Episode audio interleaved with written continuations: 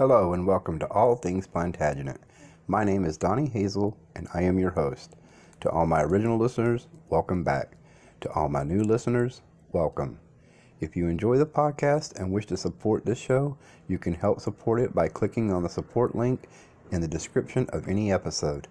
I have also created a website, www.allthingsplantagenet.com, where you can find additional information and resources, as well as the episodes for this podcast. There is also a link on the website to the Facebook page for All Things Plantagenet. Okay, so now on to the show. Aye, I praise God, and uh, I have merited some love at his hands. Bardolph, a soldier firm and sound of heart, of buxom valor, hath by cruel fate and giddy fortune furious, fickle wheel. Touching your patience, ancient pistol. Fortune is an excellent moral. Well, fortune is Bardolph's foe and frowns on him, for he hath stolen the pax, and hanged must he be. Therefore, go speak. The Duke will hear thy voice. Speak, Captain, for his life, and I will be requited. Ancient pistol, I do partly understand your meaning. Why then, rejoice, therefore. It's not a thing to rejoice at. Look you, if he were my brother, I would desire the Duke to do his good pleasure and put him to execution. Discipline ought to be used. Die and be done. And figo for thy friendship.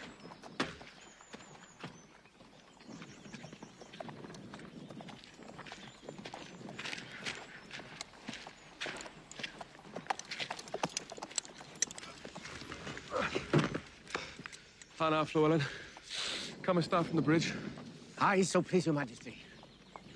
The Duke of Exeter hath very gallantly maintained the bridge. What men have you lost, Fluellen? I think the Duke hath lost never a man.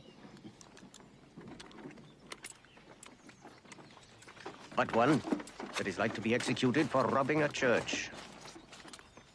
One Bardolph, if your majesty know the man. His face is all bubukles and whelks and knobs and flames of fire. And his lips blows at his nose, and it is like a coal of fire, sometimes blue, sometimes red.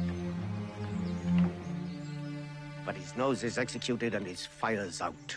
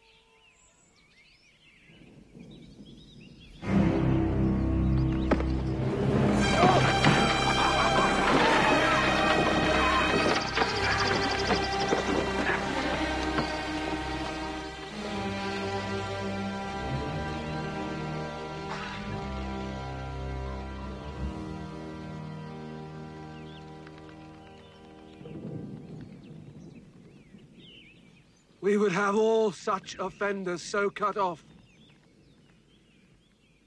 And we give express charge that in our marches through the country, there be nothing compelled from the villages, nothing taken but paid for, None of the French upbraided or abused in disdainful language.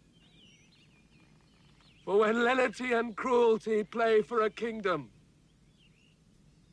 the gentler gamester is the soonest winner.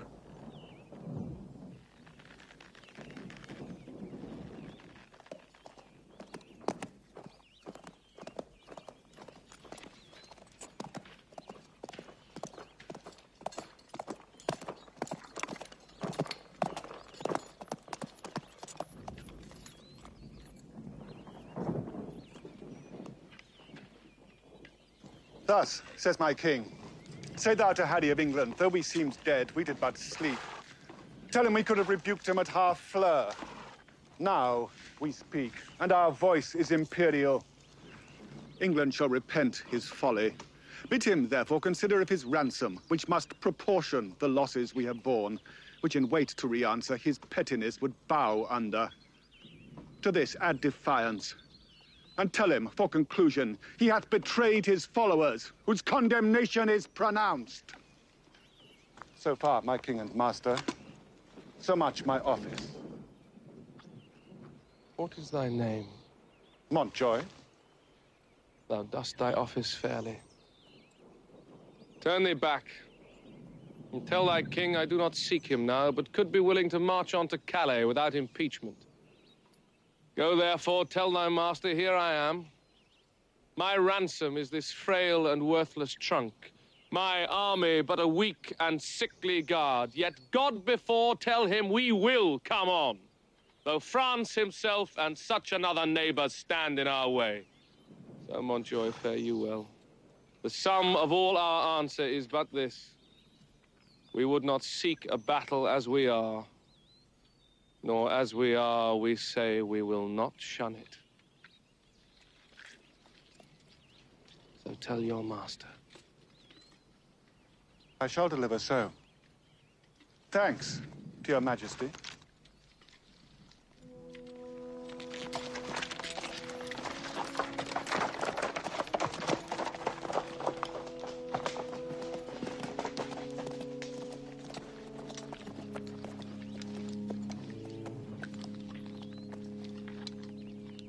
I hope they will not come upon us now.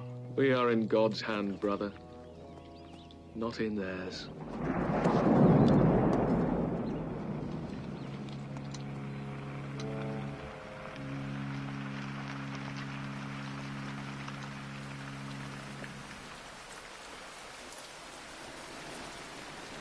March to the bridge. It now draws towards night. Beyond the river, we'll encamp ourselves. And on tomorrow, bid them march away.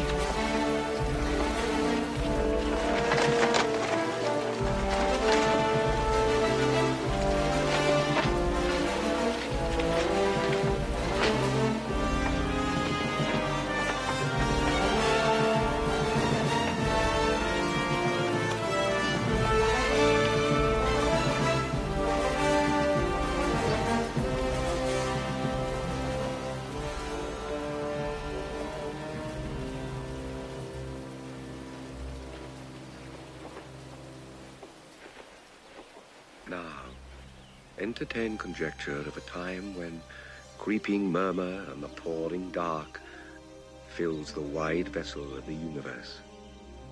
From camp to camp, through the foul womb of night, the hum of either army stilly sounds, that the fixed sentinels almost receive the secret whispers of each other's watch.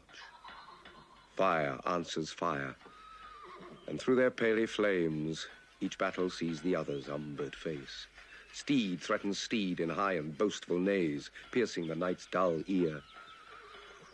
And from the tents, the armorers, accomplishing the knights, with busy hammers closing rivets up, give dreadful note of preparation. Proud of their numbers and secure in soul, the confident and overlusty French do the low-rated English play at dice and chide the crippled, tardy-gaited night who, like a foul and ugly witch, doth limp so tediously away.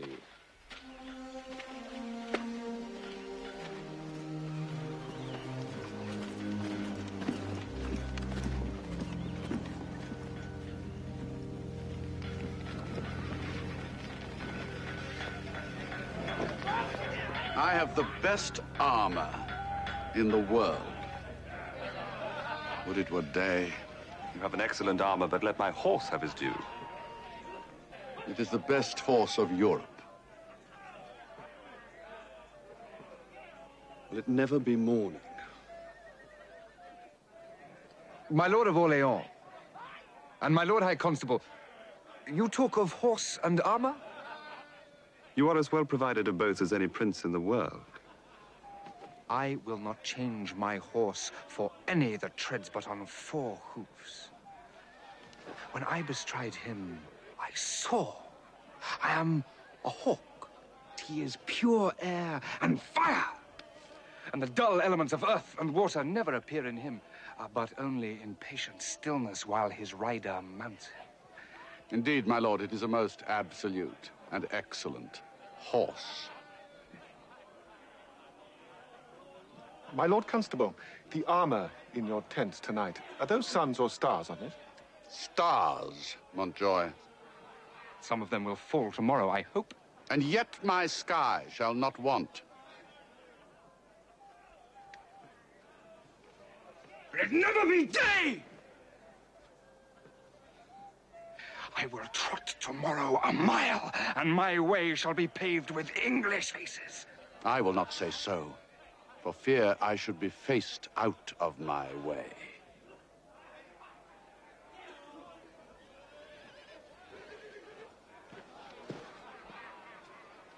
I'll go arm myself.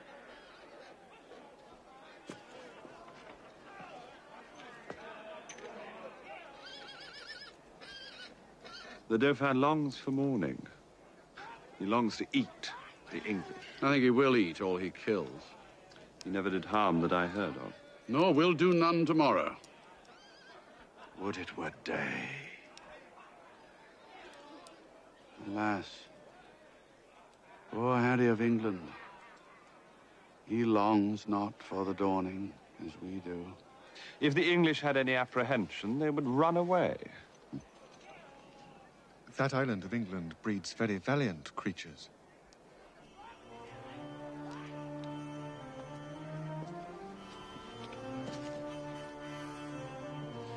Now is it time to arm.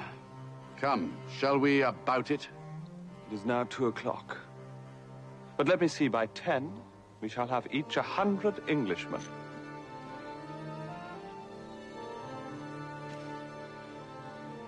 A poor, condemned English? Like sacrifices by their watchful fires, sit patiently and inly ruminate the morning's danger.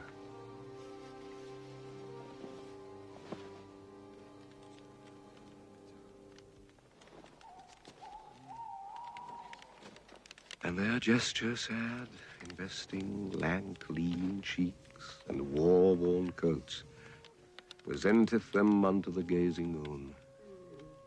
So many horrid ghosts.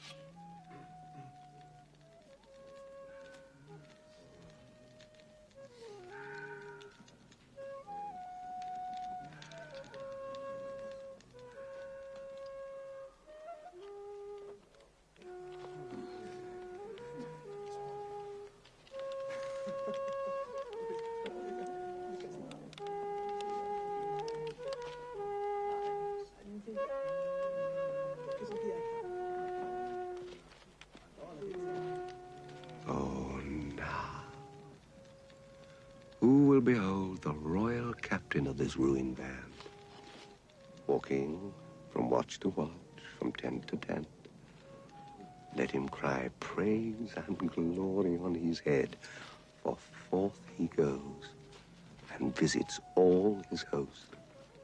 bids them good morrow with a modest smile, and calls them brothers, friends, and countrymen.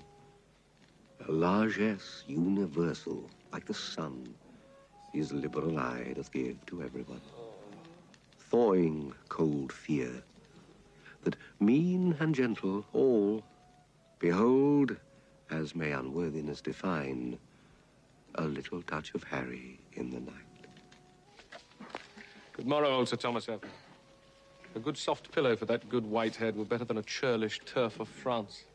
Not so, my liege. This lodging likes me better, since I may say, now lie I like a king. Lend me thy cloak, Sir Thomas.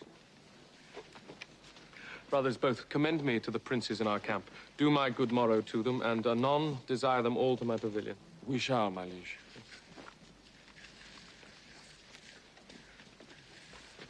Shall I attend your grace? No, my good knight. I and my bosom must debate a while, and then I would no other company. The Lord in heaven bless thee, noble Harry.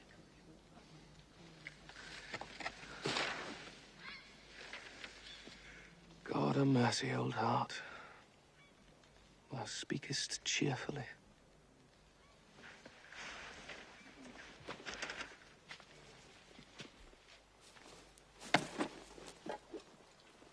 Uh, Qui va là? a friend. Discuss unto me. Art thou officer? Or art thou base, common, and popular? I am a gentleman of a company. Tradest thou the piss on pike? Even so. What are you? As good a gentleman as the Emperor. Ah, then you are a better than the king. The king's a boarcock and a heart of gold. A lad of life and imp of fame. Of parents good, of fist most valiant. I kiss his dirty shoe. And from heartstring I love the lovely bully.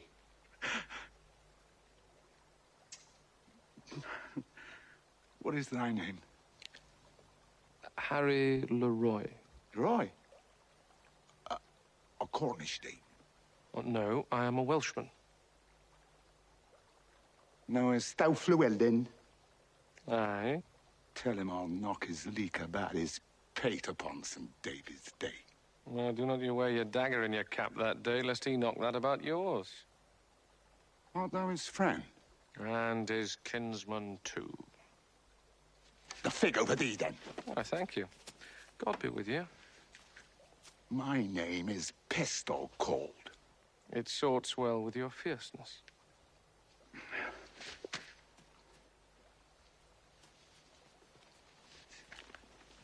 Captain Fluellen. In the name of Jesus Christ, speak lower.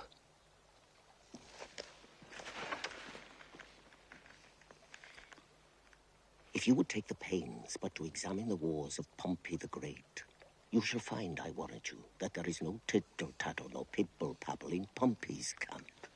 Why, the enemy is loud, you hear him all night. If the enemy is an ass and a fool and a prating coxcomb, is it meet, think you, that we should also look you be an ass and a fool and a prating coxcomb? In your conscience now. I will speak lower. I pray you and beseech you that you will.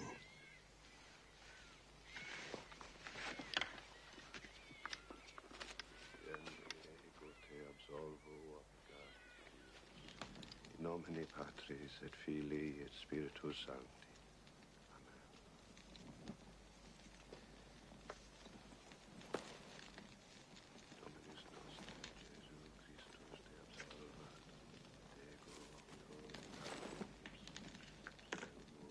Brother John Bates. Is not that the morning which breaks yonder? I think it be. But we have no great cause to desire the approach of day. We see yonder the beginning of the day. But I think we shall never see the end of it. Who goes there? A friend. Under what captain serve you? Under Sir Thomas Erpingham.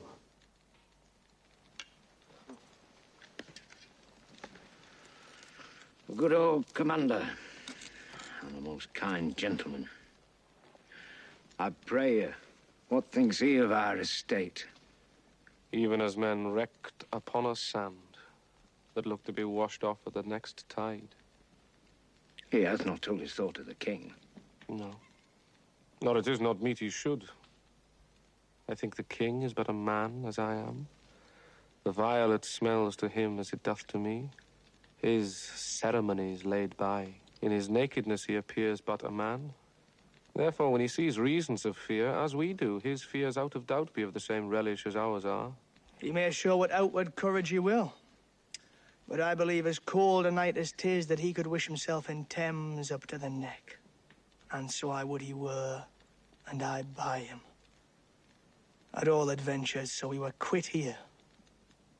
I think he would not wish himself anywhere but where he is. Then I would he were here alone. Methinks I could not die anywhere so contented as in the king's company, his cause being just, and his quarrel honorable. That's more than we know. Aye, and more than we should seek after. For we know enough if we know we are the king's subjects. If his cause be wrong, our obedience to the king wipes the crime of it out of us. But if the cause be not good, the king himself hath a heavy reckoning to make. And all those legs and arms and heads chopped off in a battle shall join together at the latter day and cry, oh, we died at such a place. Some swearing, some crying for a surgeon, some upon their wives left poor behind them, some upon the debts they owe, some upon their children rawly left.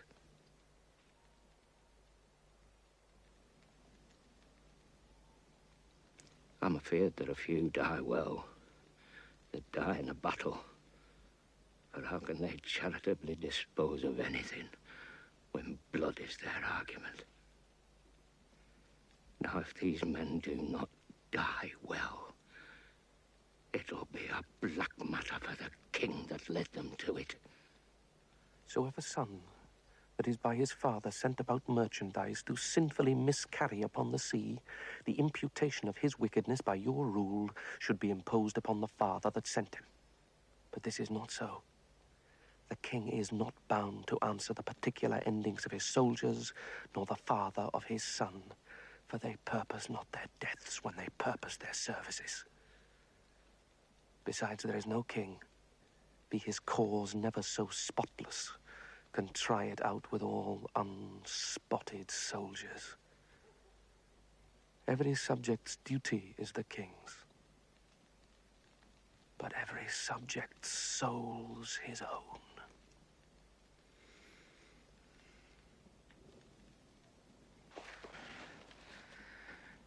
Tis certain. Every man that dies ill, be it upon his own head. The king is not to answer it. I do not desire he should answer for me. And yet I determined to fight lustily for him. I myself heard the king say he would not be ransomed. Aye. He said so to make us fight cheerfully.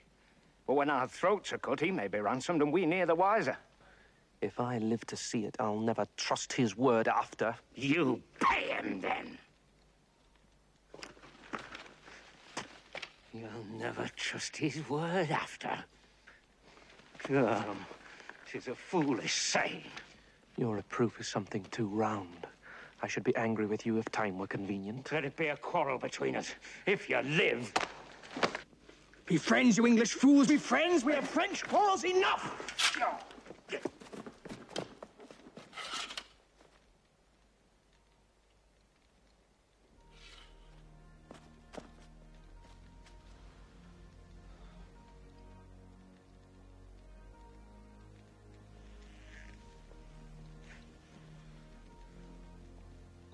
Upon the king. Let us our lives, our souls, our debts, our careful wives, our children, and our sins lay on the king. We must bear all. Oh, hard condition. Twin born with greatness, subject to the breath of every fool. Infinite heart's ease must kings neglect that private men enjoy? And what have kings that privates have not too, save ceremony? And what art thou, thou idle ceremony? What drinkst thou oft instead of homage sweet but poisoned flattery? Oh, be sick, great greatness, and bid thy ceremony give thee cure. Canst thou, when thou commandst the beggar's knee, command the health of it?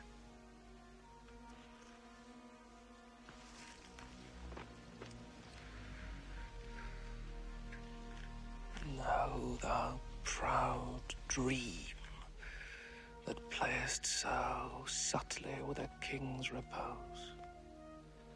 I am a king that find thee, and I know.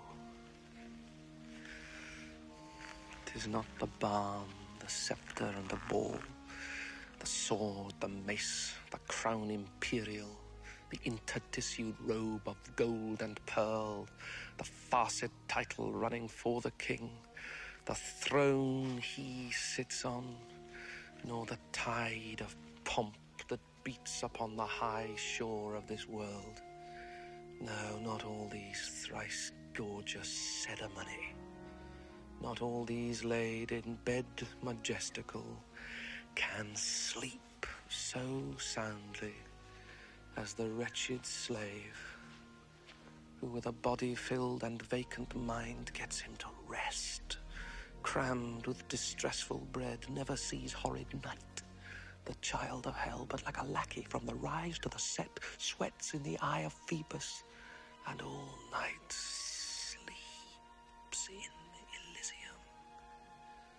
Next day after dawn doth rise and help Hyperion to his horse, and follows so the ever-running year with profitable labor to his grave. And but for ceremony, such a wretch, winding up days with toil and nights with sleep, had the forehand and vantage of a king.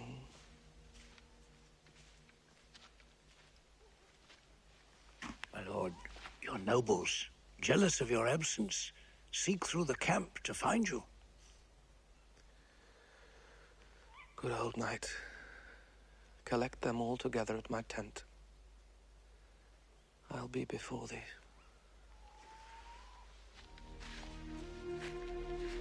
O God of battle, steel my soldiers' hearts.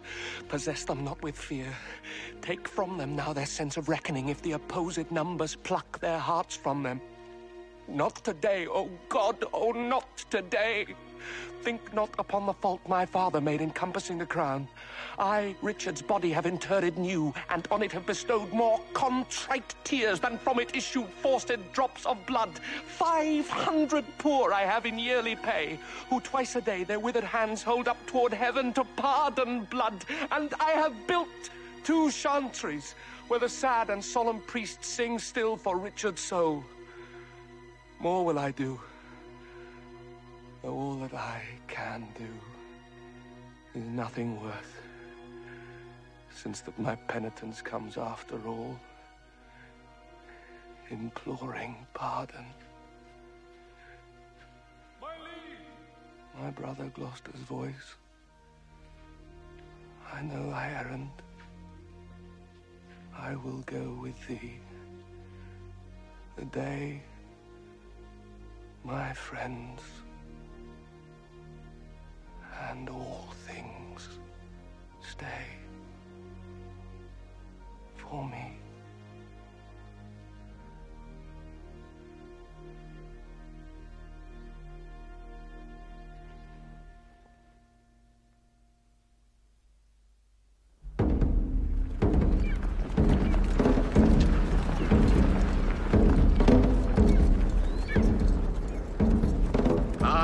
our steeds for present service nay.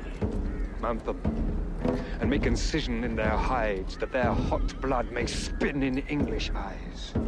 Do but behold yon poor and starved band, and your fair show shall suck away their souls, leaving them but the shales and husks of men. There is not work enough for all our hands. Why do you stay so long, my lords of France? Yon island carrions, desperate of their bones, ill-favoredly become the morning field. They have said their prayers, and they stay for death. A very little, little let us do, and all is done. Then let the trumpet sound, the tucket sonance, and the note to mount. For our approach will so much dare the field, that England shall couch down in fear and yield.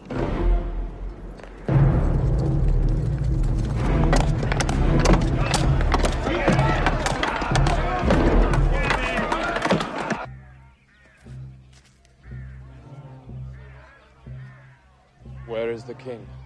The king himself is rode to view their battle.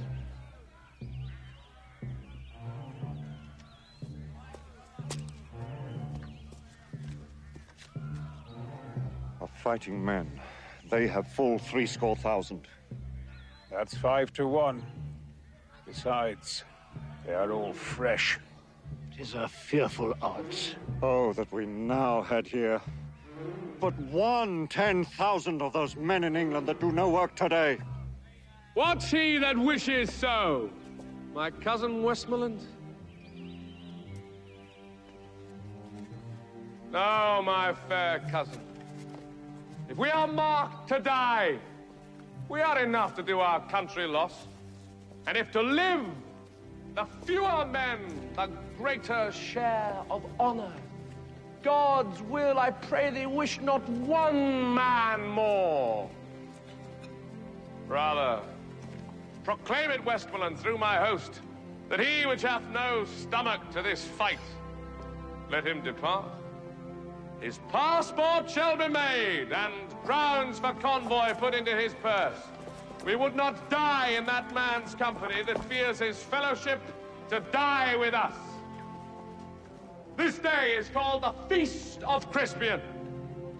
He that outlives this day and comes safe home will stand a tiptoe when this day is named, and rouse him at the name of Crispian. He that shall see this day and live old age will yearly, on the vigil, feast his neighbors and say, Tomorrow is St. Crispin's. Then will he strip his sleeve and show his scars and say, These wounds I had on Crispin's day. Old men forget, yet all shall be forgot, but he'll remember with advantages what feats he did that day. Then shall our names, familiar in their mouths as household words, Harry the King, Bedford and Exeter, Warwick and Talbot, Salisbury and Gloucester, be in their flowing cups freshly remembered.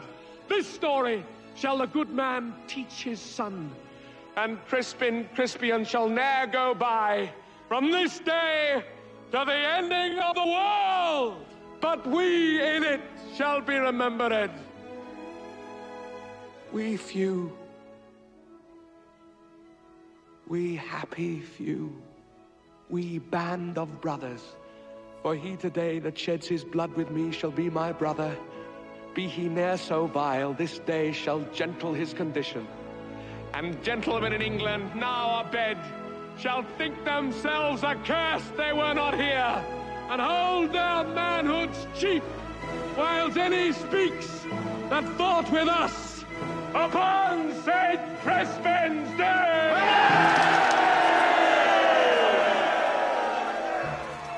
My sovereign lord, bestow yourself with speed. The French are bravely in their battle set, and will with all expedients march upon us. All things are ready if our minds be so. Perish the man whose mind is backward now. Thou dost not wish more help from England, cuz? God's will, my liege. Would you and I alone, without more help, could fight this royal battle? You know your places! God be with you all!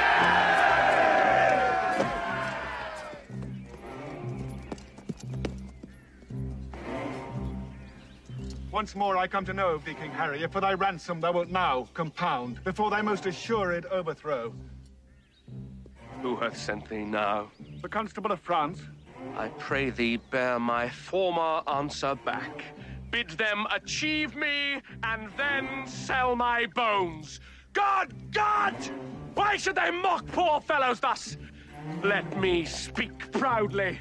Tell the constable, we are but warriors for the working day. Our gayness and our gilt are all besmirched with rainy marching in the painful field.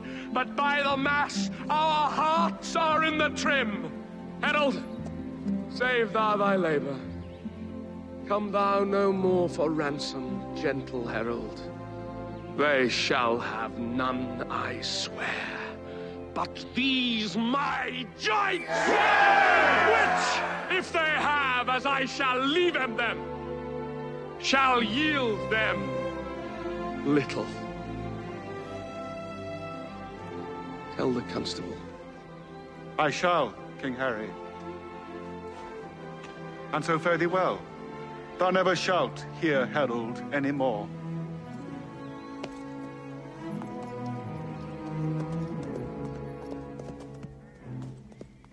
My lord, most humbly on my knee, I beg the leading of the vaward. Take it. Brave York. Now, soldiers, march away. And how thou pleasest God, dispose the day.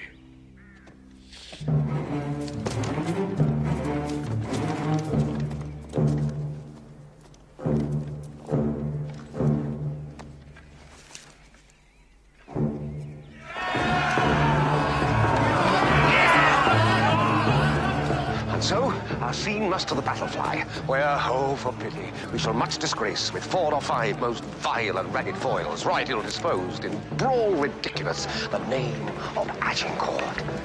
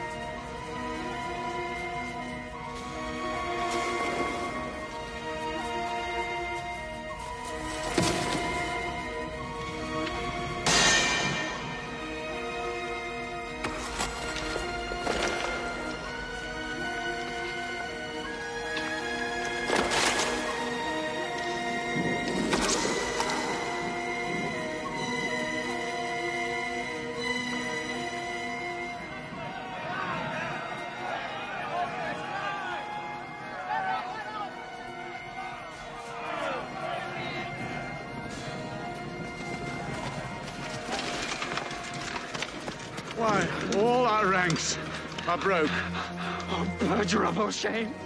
Shame and eternal shame. Nothing but shame.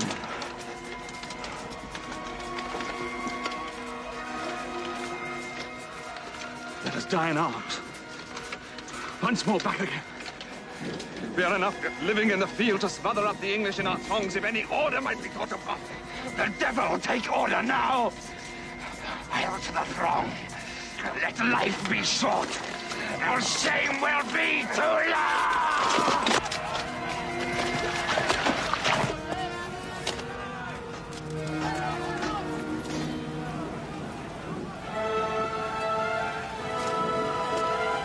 Well, have we done, thrice valiant countrymen? It all's not done. Yet keep the French the field.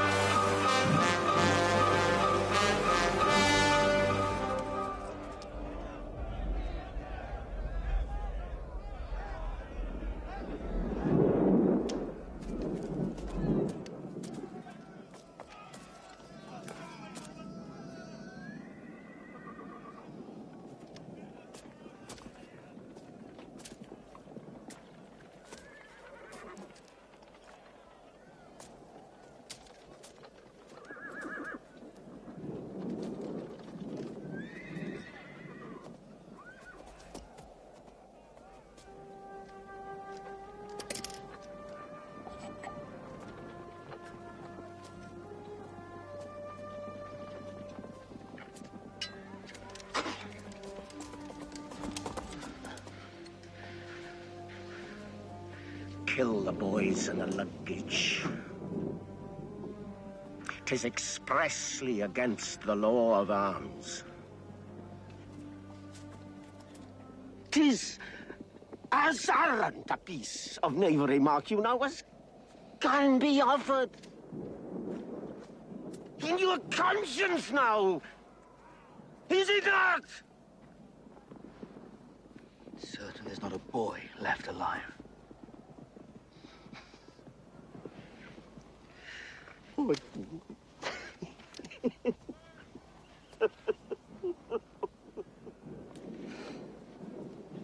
was not angry since I came to France until this instant. Here comes come to herald of the French, my liege.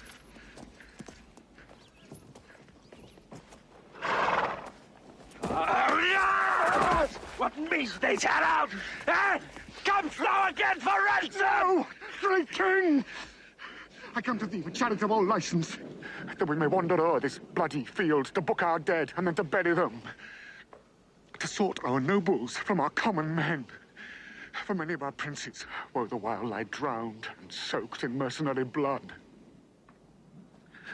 Oh, give us leave, great king, to view the field in safety and dispose of their dead bodies. I tell thee truly, Harold, I know not if the day be ours or no. The day is yours.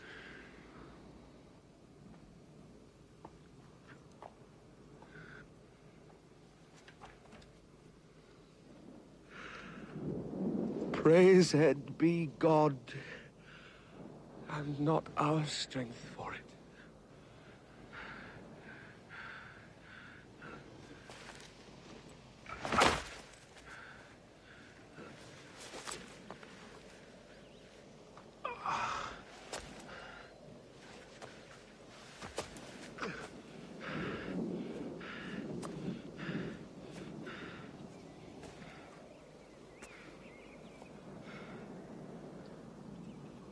What is this castle called that stands hard by?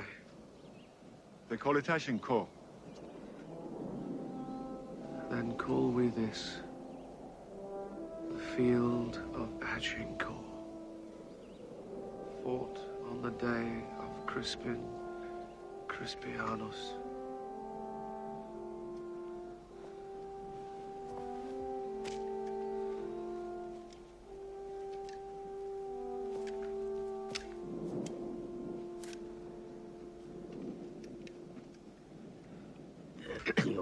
Grandfather of famous memory, and please your majesty. And your great uncle, Edward, the Black Prince of Wales. As I have read in the chronicles, fought a most brave battle here in France. They did, Fluellen. Ah, your, your, your, your majesty says very true.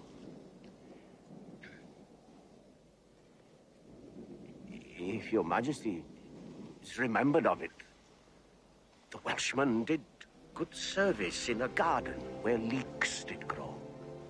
Wearing leeks in a Monmouth cap, which, as your majesty know, to this hour is an honorable badge of service. And I do believe your majesty takes no scorn to wear the leek upon St. Davy's Day. I wear it for a memorable honor. For I am Welsh, you know, good my countrymen.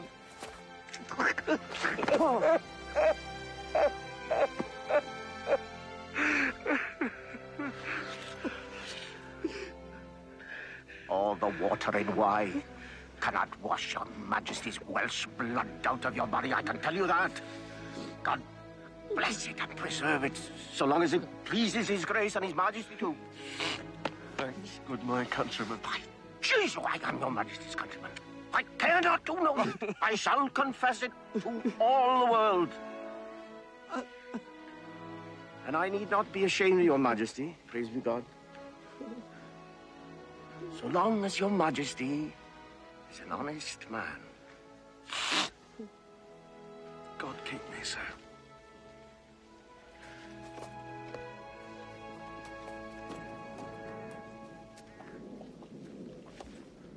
Does fortune play the huswife with me now?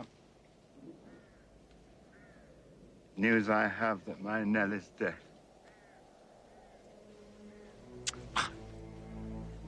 Old do I wax, and from my weary limbs honor is cudgeled. Well, bored I'll turn, and something lean to cut purse of quick hand. To England will I steal, and there I'll steal.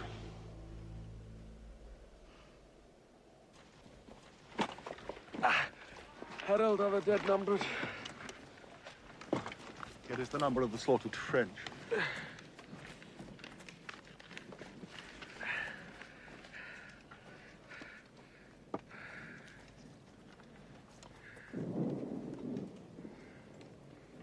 This note doth tell me of ten thousand French that in the field lie slain. Of princes in this number 126. Added to these of knights, esquires, and gallant gentlemen, eight thousand and four hundred, of the which five hundred were but yesterday dubbed knights. Here was a royal fellowship of death. Where is the number of our English dead?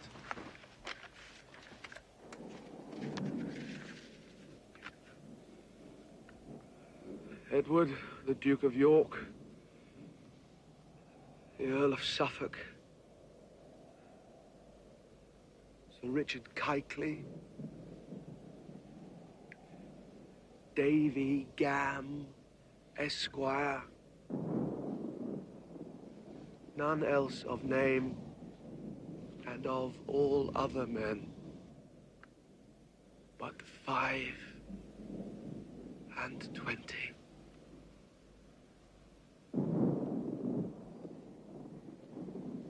It is wonderful. Come. Go we in procession to the village. And be it death proclaimed through our host to boast of this, or take that praise from God which is his only. Is not lawful and please your majesty to tell how many is killed? Aye, Captain. But with this acknowledgement that God fought for us. Yes, my conscience. He did us great good. Do we all holy rites. Let there be sung non nobis and te deum. The dead with charity enclosed in clay. And then to Calais. And to England then. Where ne'er from France arrived more happy men.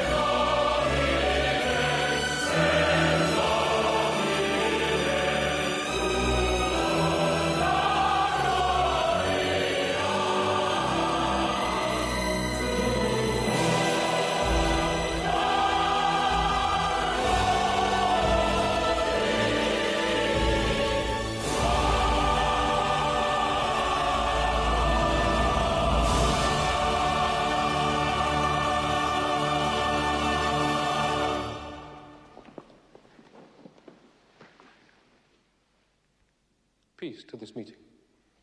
And to our brother France, health and fair time of day. Joy and good wishes to our most fair and princely cousin Catherine.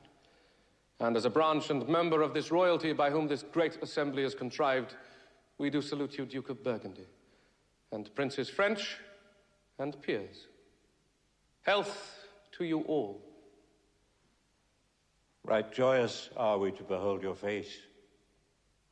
Most worthy brother England fairly met. So are you, princes English, everyone.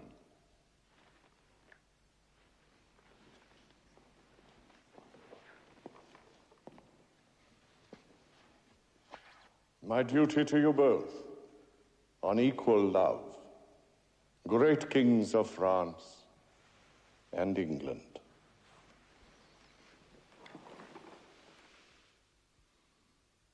Since that my office hath so far prevailed, that face to face and royal eye to eye you have congreeted, let it not disgrace me if I demand before this royal view why that the naked poor and mangled peace should not, in this best garden of the world, our fertile France, put up her lovely visage.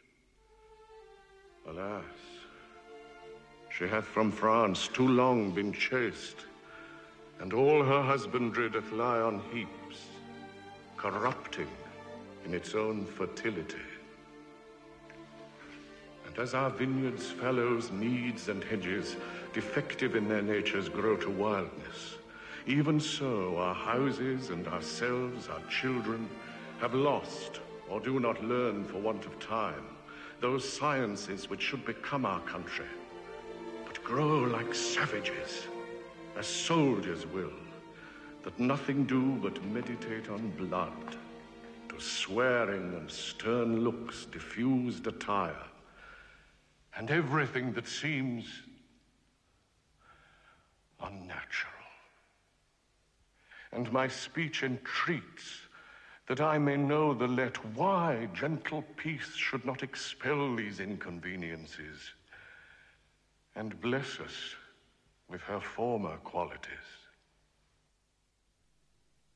If, Duke of Burgundy, you would the peace whose want gives growth to the imperfections which you have cited, then you must buy that peace with full accord to all our just demands. I have but with a cursory eye or glanced the articles.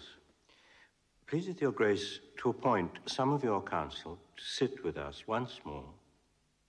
We will suddenly pass our accept and peremptory answer. Rather we shall. Yet leave our cousin Catherine here with us. She is our capital demand, comprised within the four rank of our articles.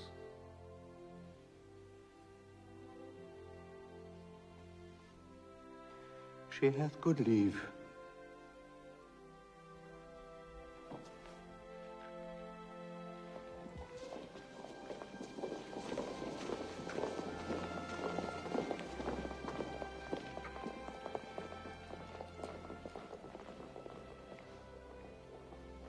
Fair Catherine, and most fair, will you vouchsafe to teach a soldier terms such as will enter at a lady's ear and plead his love suit to her gentle heart? Your Majesty shall mock at me. I cannot speak your England. Oh. Fair Catherine, if you will love me soundly with your French heart, I will be glad to hear you confess it brokenly with your English tongue. Do you like me, Kate? Pardonnez-moi, I cannot tell what is like me. A- An angel is like you, Kate, and you're like an angel. Que dit-il que je suis semblable à les anges? Oui, vraiment, sur votre grâce, ainsi dit-il. Mon Dieu. Les langues des hommes sont pleines de tromperies. What says she, fair one? That, that the tongues of men are full of deceits? Oui, that the tongues of the men is be full of deceits. That is the princess.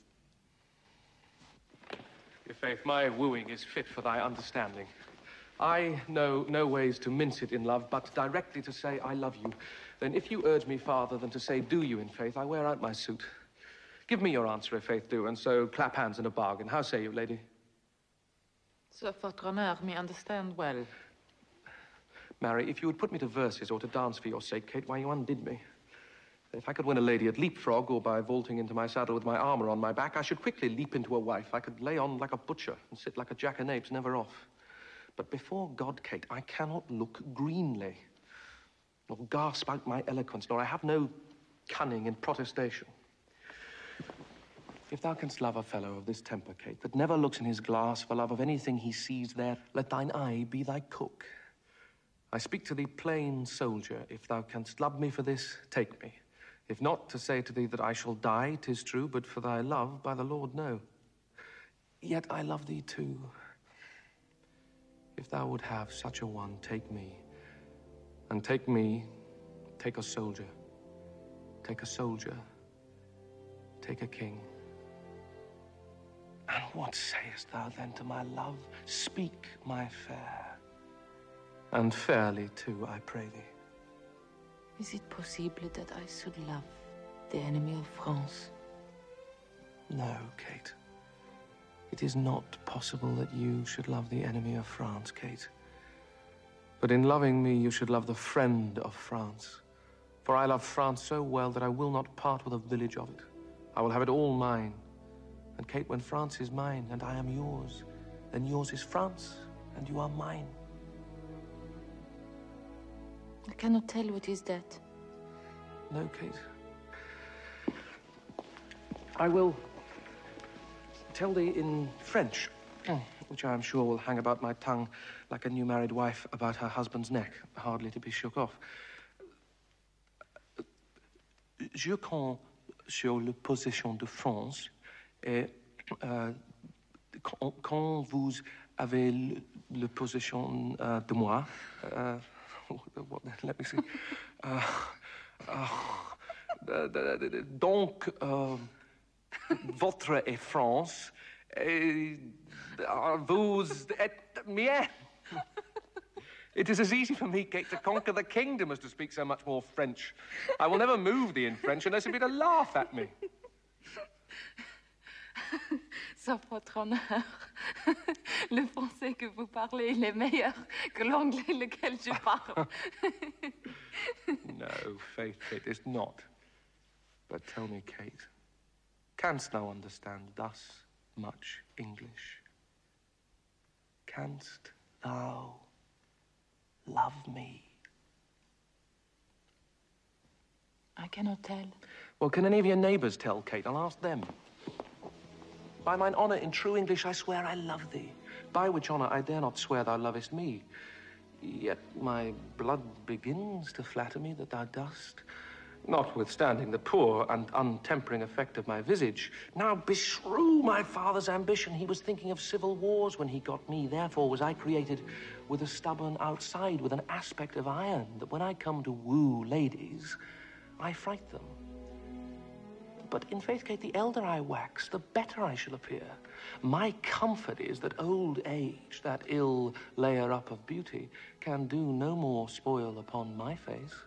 Thou hast me, if thou hast me, at the worst, and thou shalt wear me, if thou wear me, better and better. And therefore tell me, most fair Catherine, will you have me?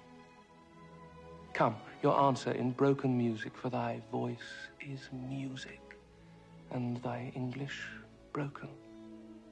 Therefore, queen of all Catherine, wilt thou have me? That is as it shall please le roi mon père. It shall please him well, Kate. It shall please him, Kate. Then shall also content me. Upon that, I kiss your hand, and I call you my queen. Laissez, monseigneur, laissez, laissez. Ma foi, je ne veux point que vous abaissez votre grandeur en baisant la main d'une de votre seigneurie indigne serviteur. Excusez-moi, je vous supplie, mon très puissant seigneur. Then I will kiss your lips, Kate. Les dames et demoiselles vont être baisées devant leur noces. Il n'est pas la coutume de France.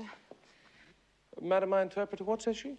That is not be the fashion for the ladies of France. I, I cannot tell what is basic en English. To kiss? Your Majesty entend better que moi. Ah, it is not a fashion for the maids in France to kiss before they are married, would you say? Oui, vraiment. Oh, Kate. Nice customs curtsy to great kings. You and I cannot be confined within the weak list of a country's fashion. We are the makers of manners, Kate. Therefore, patiently and yielding.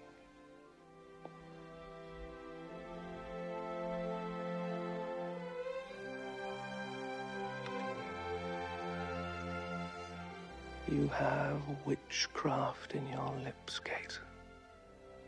There is more eloquence in a sugar touch of them than in the tongues of the French council. Here comes your father.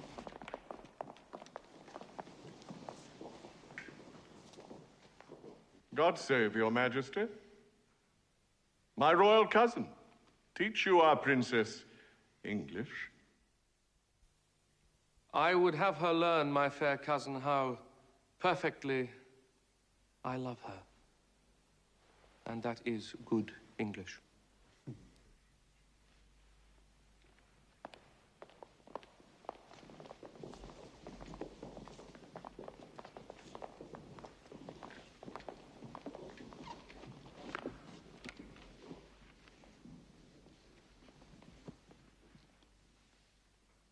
We have consented to all terms of reason.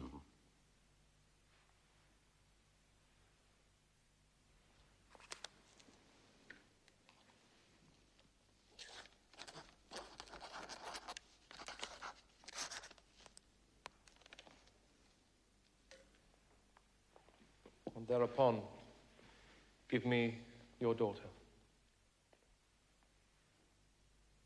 Take her, fair son. And from her blood, raise up issue to me, that the contending kingdoms of France and England, whose very shores look pale with envy of each other's happiness, may cease their hatred. And this dear conjunction plant neighborhood and Christian-like accord in their sweet bosoms, that never war advanced his bleeding sword twixt England and fair France. Amen. Now welcome, Kate, and bear me witness all that here I kiss her as my sovereign queen.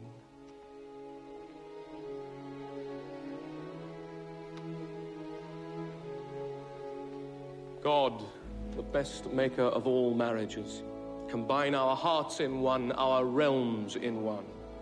As man and wife, being two, are one in love, so be there twixt our kingdoms such a spousal, that never may ill office or fell jealousy, which troubles oft the bed of blessed marriage, thrust in between the paction of these kingdoms, to make divorce of their incorporate league, that English may as French, French Englishmen receive each other.